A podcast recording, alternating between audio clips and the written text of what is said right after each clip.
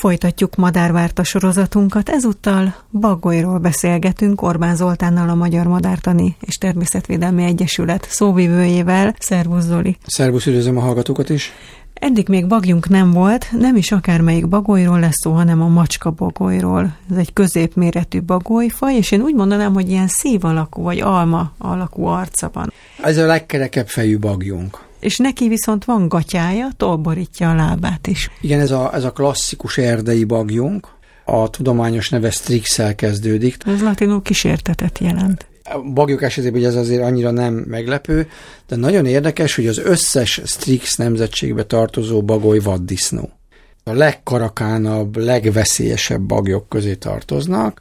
Már macska bagoly gyűrűzés is hát tud érdekes lenni, mert támadnak a szülők, de a nagy testvére az uráli bagoly, ami Magyarországon is terjedőben van a középhegységi erdeinkben, elsősorban az északi középhegység, de már a Börzsöny mecsek térségében is van, illetve a legnagyobb termetű az északon fészkelő szakállas bagoly.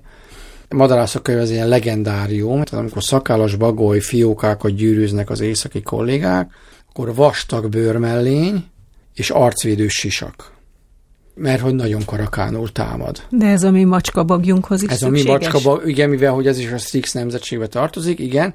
Karmával támad? Igen, cserébe? és a legendáriumhoz az is hogy volt talán még él, nem tudom, egy nagyon híres madárfotós, nyugat-európai, talán német, na ő félszemű volt, és azt egy macskabagolynak köszönhette. Ugye a legtöbb bagoly olyan kis szelitke, nagyon puhák, erdei bagoly, úgy fogó, úgy nyeklik, nyaklik, olyan hihetetlenül puha. És akkor itt van a macska bagoly, ami pont ugyanolyan tündi-bündi, ugye azért, azért tűnik a bagoly számunkra mindig kedvesnek. Test, a testhez képest aránytalanul nagy kerek fej, amiben két hatalmas kerek szem van. Ráadásul a bagolynak előre Emberszerű, igen. Ugye elkezdjük tutulgatni, mert hogy ez van belénk kódolva, mert azt tudjuk, hogy ez nem a nagymama, hanem a ember gyerek, akit félteni kell. Ugye a bagyok ezért is tartoznak a közkedveltek közé, és akkor azt gondolják, hogy a bagyok milyen kedvesek, hát nem kérdezzünk meg erről mondjuk egy pockot. Na most nagyon karakán a macska bagoly, nagyon fontos természetvédelmi szempont, hogy ő is azt hiszem, hogy a bagjaink közül talán a legszélesebb táplálékbázissal rendelkezik. Ugye a bagyok nem építenek fészket, mesterséges adókkal a többségük nagyon jól telepíthető, és macska bagoly közelébe szigorúan tilos más fajokat, kisebb fajokat, tehát kuvikot, gatyás kuvikot, törpe kuvikot, füles kuvikot telepíteni, mert összeszér az összes fiókáját.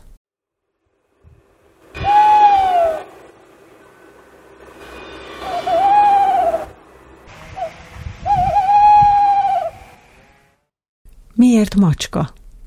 talán a nyávogó hangja miatt, bár egyébként átokverte hangja van, mert hogy pont ugyanúgy tud kuvikolni, mint a kuvik. Idén tavasszal volt szerencsém Marokkóban és Nyugat-Szaharában madarászni, és a mi macskabagjunkról leválasztották a, a magreb bagyot, ami pont úgy néz ki, mint a macskabagoly, és már jöttünk vissza Nyugat-Szaharából, és a szállodába hajnalban a földön aludt a kolléga, és mondta, hogy ez a bagoly szól, vagy én hülyéskedek. Mondom, de hogy hülyéskedek én hajnali négy órakor, kiderült, hogy a szálloda tetején élt egy magreb bagoly, ami egy ilyen ultra extra madár, Na, akkor főpattantunk, elkezdtük lejátszani a hangját, a magreb bagoly, a magreb bagoly hangra nem reagált, viszont a macska bagoly hangra gyakorlatilag bejött a szállodába, tehát az ablakba oda bejutott, nézett és le tudtuk így fotózni, filmezni. Kerestük égre, földre nem találtuk, kint voltunk a tájban, a vadonban, nem, éjjel jött a szállodába. Múlt héten a hattyúnál beszéltünk arról, hogy milyen gyönyörű, amikor repül, akkor szinte zenei élményt nyújt a repülése hangjával. A bagoly viszont tökéletesen hangtalanul repül. Hogy csinálja? De olyan szinten, hogy a legérzékenyebb mikrofonok fölött elreptetve a bagyot sem. A tollazata rendkívül puha, és a repülőtollaknak, főleg a szárnynak a külső részén vannak ilyen kiálló toll részek. Ugye az kell zajt, hogyha nagyon felgyorsul a levegő, és a kilépő élnél, vagy a belépő élnél, ez a sórolódás kell zajt. Hogyha sikerül ott lelassítani a levegőt, akkor nem keletkezik zaj. És ugye miért néma a röpte? Azért, mert a, a bagyok éjszaka elsősorban nagyon jól halló kisrákcsálókra vadásznak. és ezért kell teljesen némának lenni. Például a főleg nappal vadászó hóbagolynak hallható a hangja, vagy a halászbagyoknak sem néma a repte. Akkor hangtompítója van, éjjellátó berendezése van-e? Jól van. lát éjszaka? Rendkívül jól lát, látunk bagyok ilyen, ilyen mókás filmeket, amikor így a fejét így balra-jobbra mozgatja. Igen. Ugye az azért van, így mert hogy a ugye a, a látáshoz fényre van, fotonokra van szükség. Éjszaka is vannak fotonok, csak nagyon kevés. Hogy a nagyon kevés fotonból minél többet össze tudjon gyűjteni, ezért a bagyoknak aránytalanul nagy a szeme.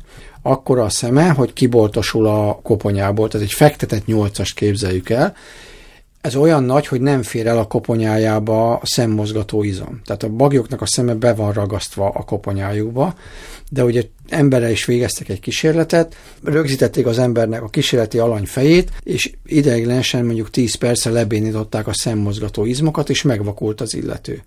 Mert hogyha folyamatosan nézünk, akkor a fénysugár folyamatosan a sárga foltnak ugyanarra a pontjára vetül, túlvezérli a receptorokat, és elhalványul a kép, mert túlvezérlődik. Ezért mi emberek mikroszemmozgást végzünk, meg a legtöbb élőlény. Mivel a bagolyára nem képes, ő a fejével csinál ilyen nagyon furcsa mozdulatokat, és egyébként a bagolynak van még egy szuper érzékszerve, ami a látásánál is sokkal szuperebb, a hallása, mert amikor teljes sötétség van, és nincs foton, mondjuk egy sűrű erdőben, téli felhős éjszakán, amikor se a hold, se a csillagok nem láthatók, akkor a hallás alapján képes vadászni, mondjuk, hogy el tudjuk képzelni, a legjobban halló magyar bagoly mondjuk a gyöngybagoly, képzeljünk el télen egy gyöngybagyot egy templomnak a tetején, és mondjuk a templomtól 100 méterre a hó alatt motoszkál, egy 5 centis hó alatt motoszkál egy egér. Azt ő onnan hallja, és úgy rá tud repülni, hogy a hó alá benyúlva elkapja a zsákmányállatot. Tehát egészen hihetetlen szuper képességei vannak a, a bagyoknak látás, hallás tekintetében is.